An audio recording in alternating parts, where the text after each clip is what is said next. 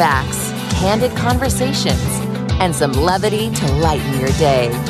This is The Kale Clark Show on Relevant Radio. Hey, a marvelous Monday. It's December the 4th. Welcome to the program. So glad that you're spending this hour with me. And you can call in for free to talk to me, 888-914-9149. It's our listener line, sponsored by the Catholic Order of Foresters, 888-914-9149. Hey, send me an email, too. There are lots of ways to connect with me. You can email me. The address is kale@relevantradio.com, and you can also find me on the X app, formerly known as Twitter. And my handle there is @KaleClark, C-A-L-E, Clark with an E. Hey, first of all, I want to get this out of the way. Happy New Year, everybody. That's right, Happy New Year. On this Sunday, this past Sunday, yesterday, we entered a new liturgical year. It was the first Sunday of Advent. We're now in the first week of Advent. Don't let this be any less important to you as the secular New Year when it comes to resolutions, when it comes to having a fresh start. I wonder what your spiritual New Year's resolutions might be. But let's take advantage of this time that we've got in this short season of Advent. It's a lot shorter than Lent, but it gives us some time to prepare to celebrate Christmas and so much more. So we'll have lots to talk about on that front going forward. But I wanted to share with you, first of all, on this Monday, and I guess it's going to become a Marian Monday. We're kind of counting down, by the way, till December the 8th, the Feast of the Immaculate Conception. I'm going to celebrate that on Friday. And hopefully you guys have been praying a novena. There's many of them out there. You can just kind of Google them. A novena to the Immaculate Conception. Great way to prepare. And I'm going to turn this kind of into a Marian Monday because I had an article that was sent to me from a non-Catholic Christian friend. Good friend of mine who is an evangelical and is honestly concerned about me being a Catholic, and especially what we believe about the Blessed Virgin Mary. And so this person kind of sent me this article and said, hey, what do you think of this? I want to share this with you because I know that you have some Marian beliefs and I'm concerned about this. And this article insinuates that a lot of the Marian apparitions that have been reported, some of which have been approved by the Church, of course, as you know. Some of these apparitions have not been approved by the Church. I think you should be really careful with those ones. But the suggestion is essentially made here that these alleged apparitions may in fact be demonic in nature. So this person's really concerned for me. This could be a satanic deception. Okay, I thought it was actually an interesting article, and I actually know the guy who wrote it, so I wanted to share this with you. And it actually is an article on the website called Reasonable Faith. Now, Reasonable Faith is the website of Dr. William Lane Craig. Again, Dr. Craig is not a Catholic; he's an evangelical, but I have a lot of respect for this guy. I've met him in person. I actually attended some famous debates that Dr. William Lane Craig did. Debating the Muslim apologist Shabir Ali in Toronto, very famous series of debates. And I got to meet Dr. Craig. He's a great apologist. He's written a lot of great stuff on defending and explaining the Christian faith. He's not Catholic, but I do think he's very sincere. A lot of you guys have heard about Dr. William Lane Craig's arguments, and you can certainly make use of them in a Catholic environment. And hey, all truth is God's truth. And the stuff that he's saying about Christ, especially, he's written a lot on the resurrection of Christ. Good stuff, really good stuff. However, so on his Reasonable Faith website, he actually has a Q&A session, and he handed one of the questions over to another person to answer. And the question was answered by Mike Licona, Dr. Mike Licona. Now, I'm going to talk about him in just seconds, but here's the actual question that came across. And the question has to do with our good friend, Dr. Bart Ehrman. Now, you might remember me talking about Dr. Bart Ehrman before. He's a very, very skeptical scholar who has, he grew up in kind of a fundamentalist Christian background. And I don't want to psychoanalyze the guy, but a lot of things happened to this guy. I don't know him personally, but I know people who do. And he essentially rejected Christianity for various reasons. And he's written a lot of books that sort of cast doubt on a lot of aspects of Christianity. For example, the trustworthiness of the Bible. He wrote a book called Forged, alleging that one of his arguments, and I've dealt with this on the Faith Explained show and also here on this program too, that you simply can't trust the text of the Bible. It's been passed on through too many hands. It's like a game of telephone. All the scribes throughout the centuries copying, and they made mistakes. And essentially, there are so many mistakes you can't trust the text. That's not actually true. But that's another argument for another day. But a lot of you guys know about Dr. Bart Ehrman. His books are bestsellers. You'll find them in the religion section of bookstores like Barnes & Noble.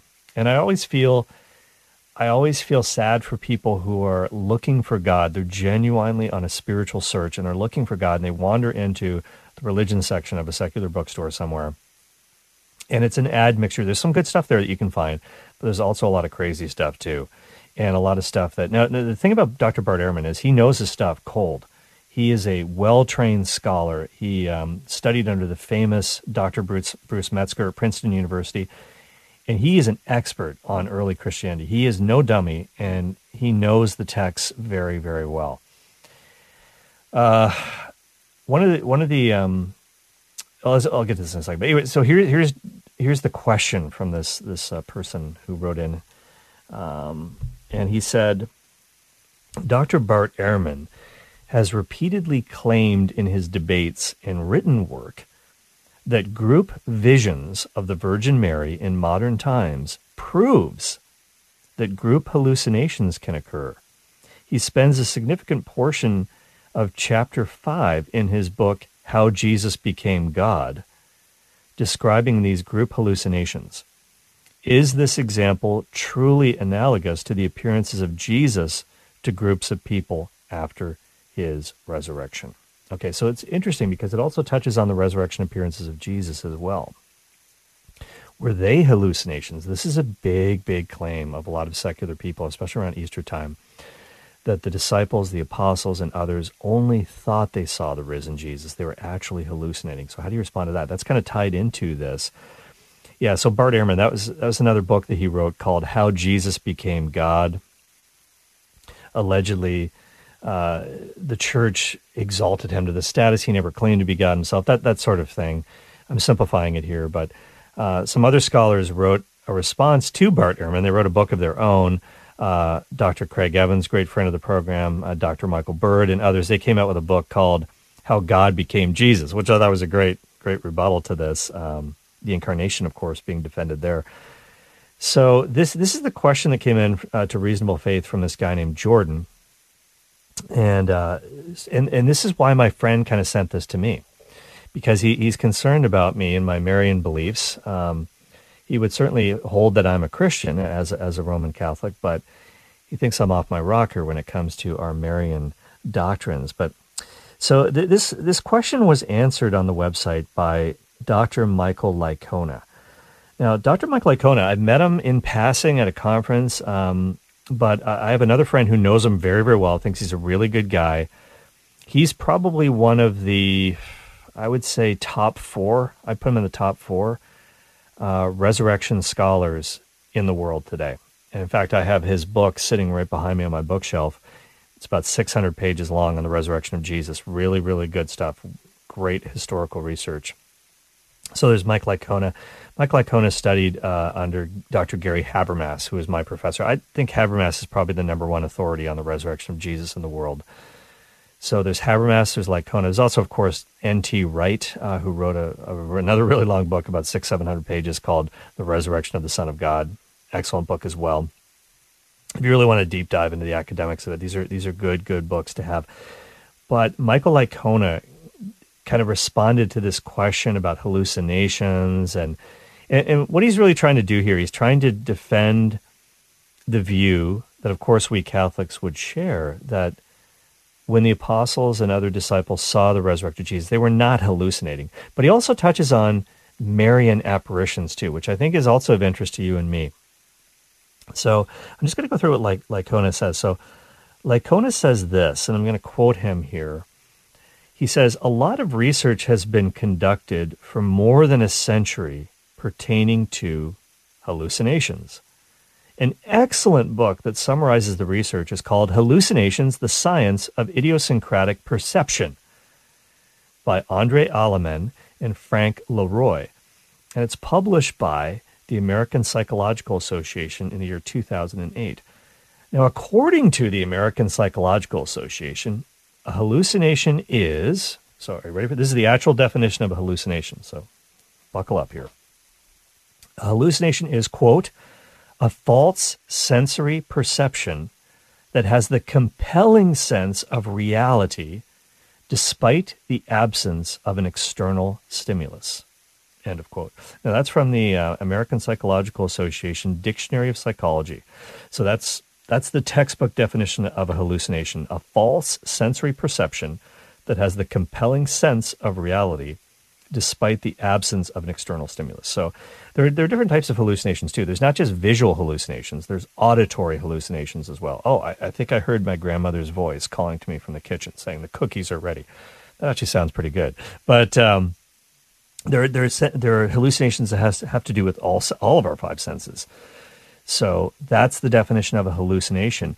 Now, hallucinations should not be confused with two other things that are kind of related, but not. Illusions and delusions. Ever met somebody who's delusional? I have.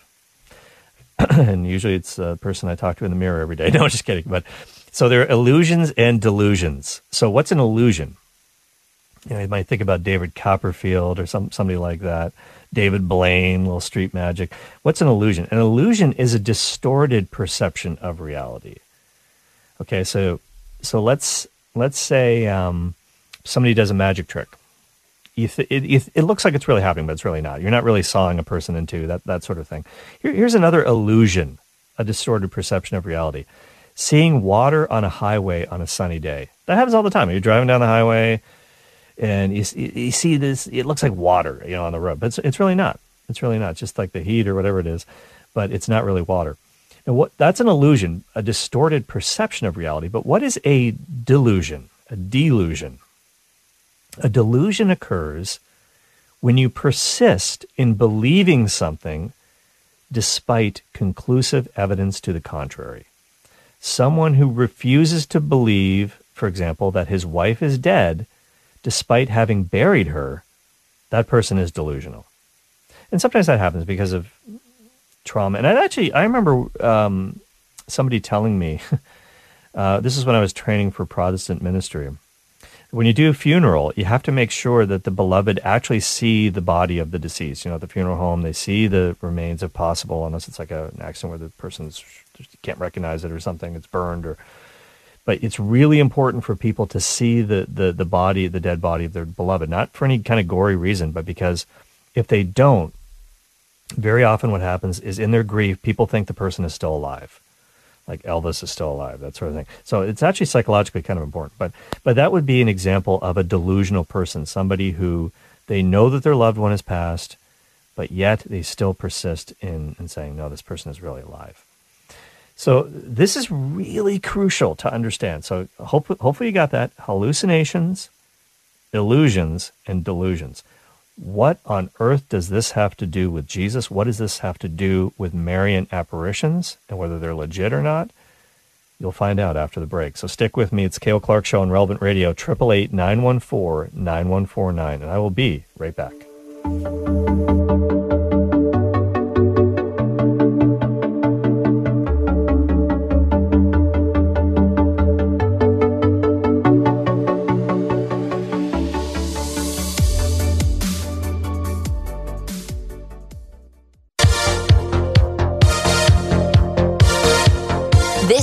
The Kale Clark Show, giving you the confidence you need to bring the faith into everyday life. The music sounds like it should be from Tecmo Bowl or something, but I'm happy to hear it. And I'm happy that you're with me today on this Monday, the first Monday of Advent 2023. And just to recap what we're talking about right now on the Kale Clark Show, I was sent an article by a friend, a non-Catholic Christian friend who's concerned for me. Concern about my soul. It's coming from a good place. Concerned about our Marian beliefs. And he sent me this piece that kind of suggests that some Marian apparitions, at least some of them, might be false apparitions from the dark side. They might actually be demonic. But we'll get to that in just a second. So this is an article by actually a fine scholar, Dr. Mike Licona, and he's done a lot of great research on the resurrection of Jesus. And some people say that the disciples were merely hallucinating, that they thought they saw Jesus after Easter, but it wasn't true. His body was still in the grave. So how do you respond to that? You're listening to The Kale Clark Show, 888-914-9149. So we'll get to the Marian stuff in just a second, but Mike Licona says in this article that he actually had, this is part of his research into the resurrection, and we talked before the break about the difference between hallucinations, illusions, and delusions. And some people think I'm delusional, that I think that the Maple Leafs can win the Stanley Cup ever again. That could prove to be correct. But at any rate, Mike Licona interviewed some Navy SEALs about their experiences during Hell Week. And again, this is to do with hallucinations. Now, again, a hallucination is a false sensory perception that has the sense of reality, and it's compelling, but it has the absence of an external stimulus. In other words, it's not really there. So when he was interviewing these Navy SEALs, he was talking to them about the famous crucible that they go through during SEAL training called Hell Week. Now, if you don't get past Hell Week, you're done. It's the first test that they have to pass before becoming a SEAL.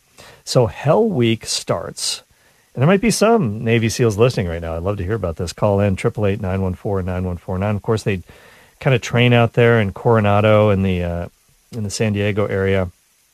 And Hell Week begins on a Sunday night, and it finishes at noon on the following Saturday.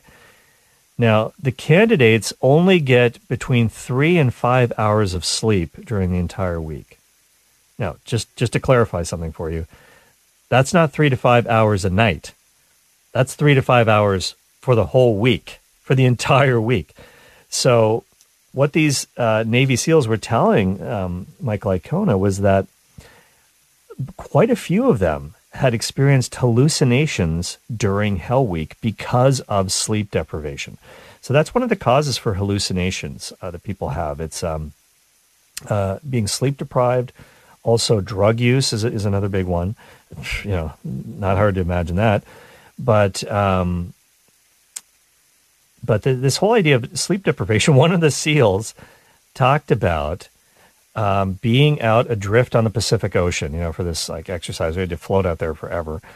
And he actually thought he saw an octopus waving at him, you know, from in the distance. Like an octopus kind of popped up out of the water and just kind of, you know, lifted up a tentacle and said, "Hey, how you doing?"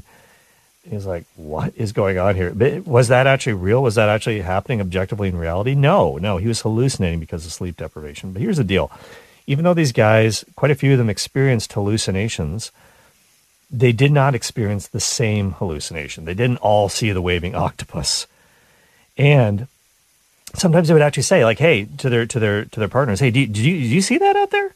And they're like, no, I don't see that. So they tried to point these things out to others, but it's not possible. And that's for a good reason, because hallucinations are by nature individual experiences. You cannot share a hallucination with someone else. They're private experiences. They're mental events, and they don't have a corresponding external reality. So you can't share a hallucination with someone else. Now, hallucinations, like Licona says, they're a little bit similar to dreams in that sense, because let's say that you're having a dream about a beautiful Hawaiian vacation, and you wake up from your dream and you're like, hey, honey, you nudge your wife and say, hey, honey, I'm having this incredible dream that we're in Maui.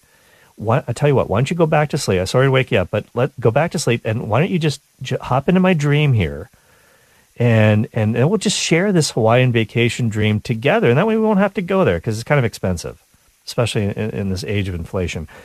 You can't do that. Now, she might fall asleep and have another dream, and she might also be in Maui in her dream too, but it's not the same dream. It's not the same dream. So you can't share a dream. You also can't share a hallucination. So let's get back now to what this has to do with Jesus and also Marian apparitions. Okay, so the skeptical scholar, Dr. Bart Ehrman from the University of North Carolina, Chapel Hill, in his book, How Jesus Became God, he talks about group visions. So he talks here about some visions of Mary that people have had. And he says that a lot of groups had seen her, and he talks about some apparitions that I'm not super familiar with. Some of them are probably not on the, they're not approved by the church. He talks about educated professionals who experience these visions, doctors, psychologists, psychiatrists, engineers, lawyers. Even Muslims apparently saw Mary in some of these visions. Allegedly, one of these incidences, apparently Mary was photographed. I have to do some more research on this one, because this one I've never heard of, but is this compatible with group hallucinations? In other words, some people are trying to say that, like Bart Ehrman is basically trying to say that group hallucinations are actually possible, because a lot of these Marian apparitions are nothing more than group hallucinations. Well, I don't know about that. Mike Licona says, we know groups can't experience hallucinations. There's actually no evidence ever of anyone ever having done that. This masterful study on hallucinations by the scholars Alleman and Dr. Leroy, they have sort of the authoritative book on hallucinations. They never talked about it in their book. They never talked about group hallucinations. And the reason why was because they wanted to, but they couldn't find any documented case in which a group experienced an actual hallucination. A group can experience an illusion, like a magic trick or something like that. A group can experience delusion, right? So a bunch of people can be delusional about something, right? Like, think about the followers of David Koresh, right? They think he's the Messiah. They're totally delusional. There are all kinds of... Okay, here's another thing that can happen too. There can be something in the external world, and a bunch of people can think that it's there, but it doesn't mean it's actually there. You might remember this case of... What did you call it, Producer Jim? You called it the thing in Florida? You called it Our Lady of the Building? I think it was Our Lady of the Office Building. Our Lady of the Office Building. No disrespect to Our Lady. But, yeah, I actually saw this, Producer Jim. I actually saw this because at the time... I was visiting some people down in the Tampa, Florida area, and I had heard about this. And maybe if you live in Florida, you remember this, or anyway, maybe even if you don't live in Florida, you might actually remember this. Somewhere, I think it was somewhere in the Tampa area, there was an office building that had kind of this mirrored glass on the outside, and people thought that they saw an image of the Virgin Mary in the glass. And I actually went to check this out. I wanted to see this thing. And there were people that had set up candles.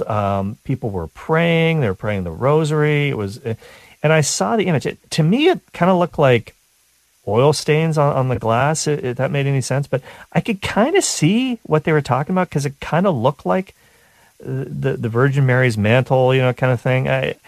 But was it really, you know, an image of Our Lady that was supernaturally caused by God? I have my doubts about that. And in fact, I'm going to go ahead and say I don't think it was. But you know what? It caused people to pray. People were praying. They were really hopefully getting in touch with God. That doesn't mean that the thing itself was real. But I actually saw this. So this was mentioned in the piece, when people saw an image of Our Lady on an office building on mirrored glass. Okay, that's not a hallucination, though. That's a different ballgame. All right. The other thing Bart Ehrman talks about in his book, How Jesus Became God, is he actually says, hey, Christians, they try to say, look, okay, there are lots of alleged miracles in the Christian tradition, and there's evidence for them. But what about alleged miracles that happen in other religions? Because it's true that adherents of other religions would say, hey, there's miracles in my faith too. And there's more examples here than we could possibly go through. But Mike Licona says, yeah, it's possible. It's possible that miracles could occur in other religions, because God might actually, the real God, the one true and living God, might choose to act within another religion to get the attention of people. Or, and here's the other thing, and the Bible talks about this, there are other malevolent supernatural forces out there, such as demons. They could be behind some of these quote-unquote supernatural events in other religions. Think about it. The scriptures do say that there are the possibility of counterfeit miracles being done to deceive the people of God. And so Satan's a supernatural being. Is he as powerful as God? No, but he's still pretty powerful. And he's got his minions, fallen angels. And so, and then Licona also talks about, Mike Licona, in his piece here, he also talks about people who are familiar with the occult or voodoo. And they know that these things can be real. There can be some supernatural things that happen. They are real, but they're from the dark side. They're evil. I have a really good friend who grew up in Africa, grew up in Zimbabwe, and he told me, soon after I met this guy, he told me, in my country, nobody questions whether the devil exists, because there are witch doctors everywhere. He says, and I've seen some crazy stuff with my own eyes. And there are things that happen, but it's not from, in other words, people don't question that there's a supernatural world, there's a spiritual world over there. But certain things that happen are clearly from the other side. They're from the Satan and his minions. So these are powers that can be tapped into, dark powers, and so there's that possibility too. That can't be discounted. So,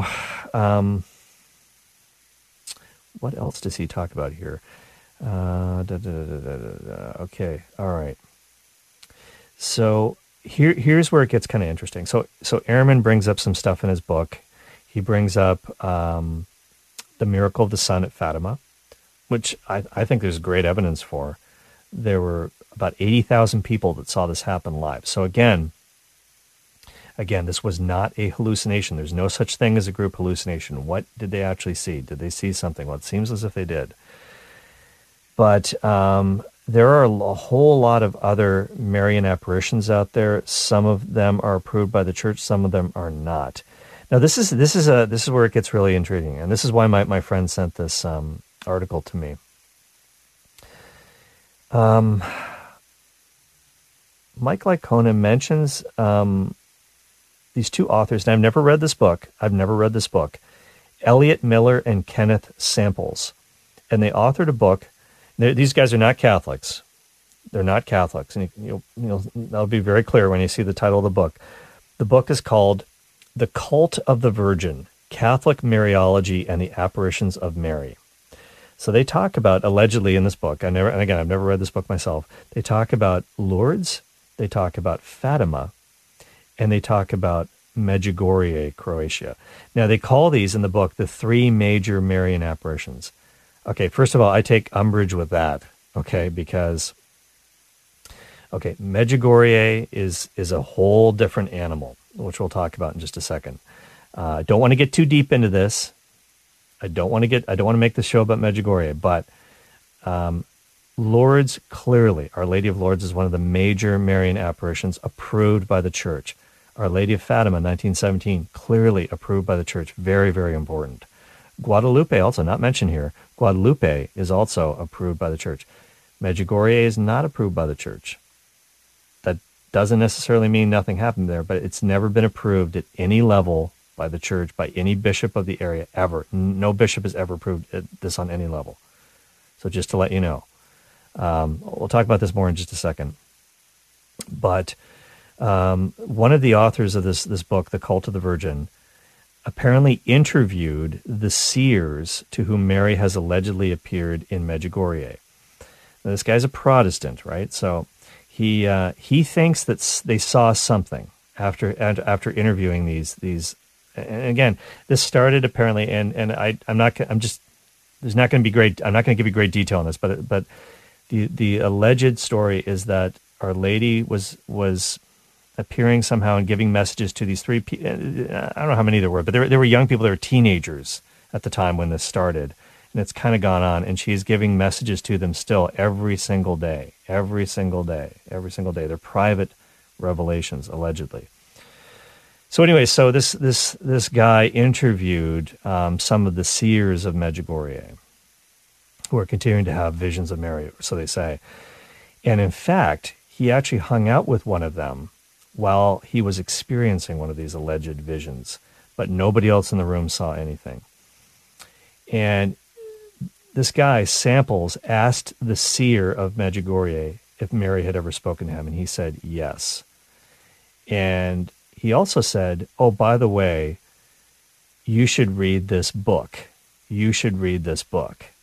This is the seer of Medjugorje said to this guy, you should read this book. Okay, so he says, all right. So he took note of this book, and he went and picked up a copy. The book was a book about the occult. So this guy, Kenneth Samples, who co-wrote this book, The Cult of the Virgin, he's basically saying that this has led him to believe that a demonic spirit is what is appearing to the seers and not Mary. That could be true. That could well be true. That could well be true. So in response to the question that we kind of asked off the top, is it possible that some of the alleged Marian apparitions that have been reported are not from God? Yeah, it's totally possible. It's totally possible that some of the non-approved apparitions could be from the evil one. They could be counterfeit apparitions. Absolutely. 1000% it's possible. However, I do think that there's really good reason to buy into the ones that have been approved, especially Lourdes, especially Fatima, especially Guadalupe. They're very, very important. I think there's great evidence for this. Of course, we have, the tilma of St. Juan Diego with the image that's unexplainable by science, somewhat like the Shroud of Turin. Okay, in the case of Guadalupe, we've got that. Lourdes, of course, we've got the miracles that have been wrought by God through this stream and the waters and all that stuff. We know that. Fatima, we've got the miracle of the sun. We've got all this stuff. The Medjugorje stuff, here's the deal. Personally, I think it's possible. It's also possible it could be false. It's also possible it could be false. I haven't spent, I got to be honest with you, I haven't spent really any time looking into this. I've read a few articles about it, both pro and con, but at the end of the day, the church, here's what the Catholic Church says. You don't have to believe in any of the apparitions to hold the Catholic faith. You don't have to even believe in the approved ones. You don't have to believe in Lourdes. You don't have to believe in Fatima. Why? They're private revelations. They weren't given to the universal church. They weren't Catholic in scope. Now, they still might be real and legit. That's a totally different story. But you only have to believe, to be a Catholic, you only have to believe the public revelation of the Catholic Church. That's what the word Catholic means. It means universal. It's for everyone. It's not... one of the things I'll talk about tomorrow on the Faith Explained show is this persistent heresy, false teaching that has been with the church since the beginning. It's called the cult of Gnosticism. And it's really come across in many forms. That there have always been groups out there from the beginning who said that they had the truth about Jesus Christ, not the church, not the public Catholic Church. No. We have this little group over here, the secret society, and if you join our group, we'll give you the real inside scoop because we alone have the truth. We have the inside knowledge. There have always been groups like that out there, and the Catholic Church has said, look. We approve some of these things, and I do believe that they happen. I totally believe in Guadalupe, totally believe in Lourdes, totally believe in Fatima. But I always say to my non-Catholic friends, if you don't buy into this stuff, that's fine. You can still be Catholic. You only have to believe in public revelation, the teachings of the Church, on faith and morality. That's what you got to buy into. So you got to believe in the four Marian dogmas of the Church, but you could take or leave the apparition. So when it comes to stuff like Medjugorje and other non-approved apparitions, I would say this. I'm not going to spend too much time on it because I've got this is my personal point of view. It's my opinion. You may disagree, but why? I see a lot of people going on pilgrimages to these places. Why on earth would you spend the money and time to go to a place that's not even approved when there's so many other things that you could be looking into? Now, on the other hand, if it is approved, if it's ever approved by the church, yeah, this really happened, I'll be the first one on a plane. I'll be the first one on a plane there. But until then, that's just my personal opinion. And so you might disagree with this. And I know plenty of people who've gone there and they've said that they've had mystical experiences and they believe it's real. They believe Mary's really appearing to these people and speaking to these people. And even one of the bishops of the area who doesn't buy into it, he didn't buy in. I don't know if he's still the bishop there, but he was once asked, like, hey, why? Because he was celebrating a confirmation mass there, and there were, like, tons of people going to the confessional, all these pilgrims going there, coming back to the sacraments, been away from the church for decades. And he's like, well, okay, he was basically asked, Bishop, okay, if all this stuff is happening, people are coming back to the faith, they're going to confession, they're getting right with God, Mary must be appearing here, right? And he's like, not necessarily. These people, they feel much better about themselves. They're back online with God. That's because they just went to confession. That could be part of it. That doesn't mean Mary's appearing here. Like, we got to look at the evidence here, essentially. So that's what I'm saying. All I'm saying is, hey, I'll follow the evidence wherever it leads. I'm open-minded. If it's legit, if there's good evidence for it, yeah, I'll definitely consider it. And like I said, if it's ever approved, I'll be the first one on a plane there. I guarantee you that. So, but we got our hands full, I think, with other stuff. So that's, I don't know what you guys think about this, but I'm sure you want to call in right now. 888-914-9149 is the number to call. You are listening to The Kale Clark Show on Relevant Radio. Going to take a quick break right now, actually, but we will be right back with your phone calls. 888-914-9149. Be right back. Faith, facts, and fun. It's the Kale Clark Show on Relevant Radio. Have a question? Give Kale a call at 888-914-9149. Hey, welcome back to the program. I'm going to get your phone calls in just a second. I see you there, Jimmy. I see you there, Nicole. All you guys others who are... all you guys others. I mean, all you other guys and gals that are on the line. That's what I meant to say. I see you there, and we'll get to you as soon as we can. Just to finish off real quick... we were talking about the authenticity of some alleged Marian apparitions. Is it possible that some of the non-approved ones could be from the demonic side of things? It could be false apparitions. It's possible. It's possible. We also talked about the difference between hallucinations, illusions, and delusions. And we also talked about how very often people will accuse us of, they'll accuse the early Christians essentially of really taking part in a mass hallucination. There's no such thing as a mass hallucination when it comes to the resurrection of Jesus. You cannot share a hallucination with someone else. We talked about the Navy SEALs during Hell Week and the hallucinations they have. They're all individual. You can't share it with someone else. And we know that when it comes to the resurrection of Jesus, our earliest report on this, we'll get back to Mary in just a second. Our earliest report on this is in 1 Corinthians chapter 15, verses 3 through 8. And St. Paul writes, I deliver to you as of first importance what I also received, that Christ died for our sins according to the Scriptures, and that he was buried, and that he was raised on the third day according to the Scriptures, and that he appeared to Peter, then to the 12. Then he appeared to more than 500 brethren at one time, most of whom still remain alive, though some have died. Then he appeared to James, then to all the apostles. Last of all, as to one untimely born, he appeared also to me. So it's highly unlikely that the appearances of the risen Jesus were hallucinations. First of all, as Licona says, there's too many people here. There's no such thing, remember, as a group hallucination. He appeared to the 12, then he appeared to all the apostles. There are various times, various places, various groups of people, including 500 people at one time. And St. Paul says most of these guys are still alive, so you can interview them, you can check it out. Some of them have gone, some of them have died, but they're alive, they're out there. So this does not fit the bill when it comes to hallucinations, which are individual occurrences by nature. Paul, especially when Jesus appeared to Paul, he's not exactly a grieving, someone who's grieving the loss of a loved one. He was like adamantly fighting against the early Christian movement. He did not believe Jesus was the Messiah. He was arresting and perhaps even killing people who believed this. So he didn't exactly have motive to have any kind of vision of Jesus being alive. He didn't think that was true at all. So Jesus would have been the last person on planet Earth Paul would have wanted to see alive from the dead or expected to see. And so here's the other thing, too. This is the other good reason to believe in the resurrection, too, because if they had just had visions of Jesus, they would have said, he's in heaven. It would have said he's been exalted to a heavenly plane. They wouldn't have said he was resurrected bodily from the dead.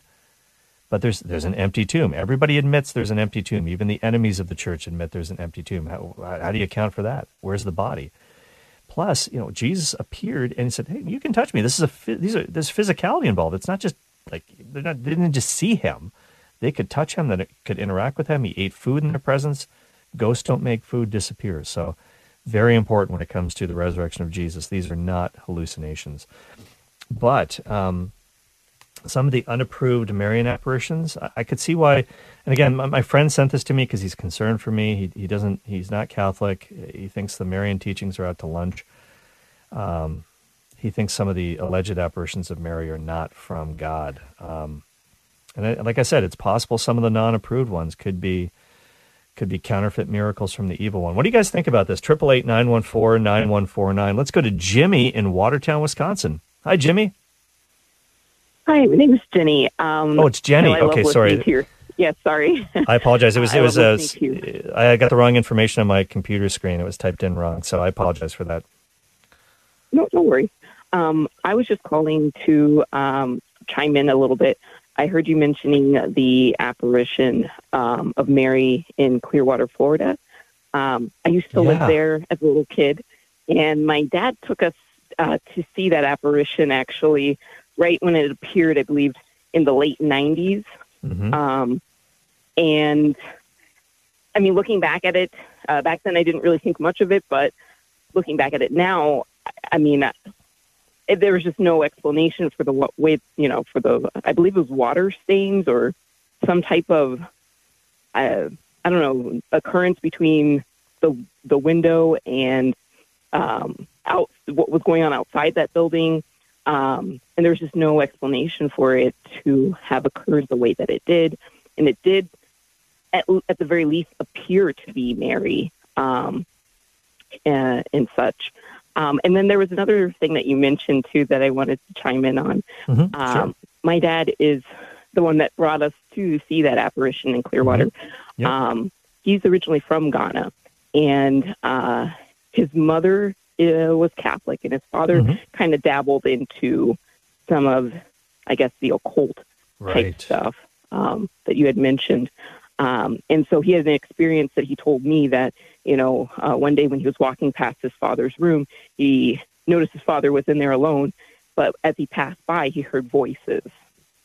And his father was responding to these voices, and he walked back to check to see that his father was alone, and he was. And he, from that moment on, he knew for certain that he was a Catholic. He did not want to, go down that path.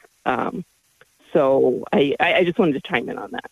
Wow. Yeah. That like I said, yeah. And that is there. Nobody who's seen that sort of stuff questions what the reality of a spiritual world. Yeah. Like I said, people who have been in touch with those things, they know that there are dark, malevolent spiritual forces out there for sure. And like I said, with respect to the Florida image on the windows of the office building, I've seen it. I saw it, and I had to admit, this does, if you look at it a certain way, it does look like sort of the image of Mary's mantle, like Mary wearing her mantle. Is it kind of a Rorschach test type thing where you see a cloud and it's in the shape of something? Yeah, I don't know. I mean, it could be real. It could be real. I don't know. As a friend of mine said about this, maybe it's better just to go to church, if you want to get in touch with the divine, and more on this in just a second. But thank you for calling in, Jenny. I really appreciate you sharing your experiences of your family and what you saw in Florida as well. And yeah, I saw it too. All right, let's go to Pat in Michigan in the northern Lower Peninsula. Hey, Pat. There you go. Hey, Kale. Thanks for your show. Love listening to it. Good content. My feelings are, as you've stated, it's not necessary to believe in private revelation. Mm-hmm. However, if it increases your belief, no harm done, obviously. And I guess when it comes to not going to see a site until it's okayed. Mm-hmm. Let's just take Fatima, for example, in 1917. I believe it was October when the miracle of the sun happened. Mm-hmm. I could be wrong on the date there. But if nothing contradicts church teaching, there's a rock solid hadn't misinformed anything, only uplifted the church and its teachings. And there is a foretold miracle, on such and such a date. Mm-hmm. I'm sure not going to wait for the church to okay it if it's saying, nothing but what the church already says, you actually have a chance to miss out on a miracle, possibly even healings, such as were foretold, or which were such happened at Fatima. So I guess, you absolutely have to be careful that it's not a miracle from the devil, to try to send you in the wrong direction. But I think, let's put it this way. I know that Garabandal supposedly is going to foretell 8 days in advance, and I'll do my best to be on a plane going to Garabandal. So I understand what you're saying. Obviously, when it's okayed by the church, it just verifies it. But it almost takes a miracle in order for the church to okay it. Well, yeah, Pat, hey, first of all, thank you for calling in. I appreciate your kind words about the show. Thank you very much for listening. Thanks to everybody else who's listening out there as well. It's certainly true that every approved Marian apparition started off as one that was unapproved, or at least not approved yet, right? If not outright rejected. But and so that you could say, what if you're in Fatima in 1917? You hear about what's going on with these three kids. Are they really seeing something? Are they not? Should I go check this out in October? Should I spend the time? It's raining out, should I bother? In a sense, yeah, you run the risk of maybe missing out on an incredible miracle. It's possible. But you really, if you're already Catholic, now for sure, and there were lots of non-believers there as well, by the way, that were there on the day of the miracle of the sun, for sure. But here's the thing, if you're already Catholic, you already have the most stupendous miracle that you could ever possibly imagine. And that's, of course, the Eucharist, the fact that Jesus Christ is present, physically present, of course, sacramentally, body, blood, soul, and divinity in every Mass, in every Eucharist, in every Catholic church all around the world. That's amazing. And we sometimes take that one for granted.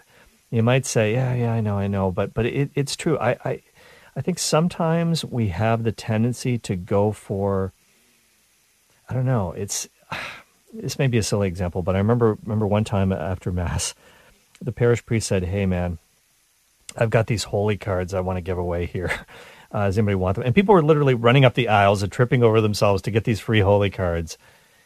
And are we that excited about the Eucharist? I hope we are. I hope we are. And everyone likes interesting things. We have this tendency to kind of gather to the latest thing, whatever that might be. But are we missing out on the truths that we already know? And the miracle that we know happens every single day in the Eucharist. So we can talk more about this in the next episode. We can talk more about this tomorrow, because I know we had jam phone lines here. We weren't able to get to everybody, but do call back tomorrow. I'd love to hear from you guys. Sylvia, Dean, Nicole, I hear you guys there. Call back tomorrow. We'll be back the same time tomorrow. Jim Schaefer produced. Patrick Alok took your phone calls. Keep it locked on Relevant Radio tonight. Take it away, Michaela. God bless you. Thank you for listening to my daddy.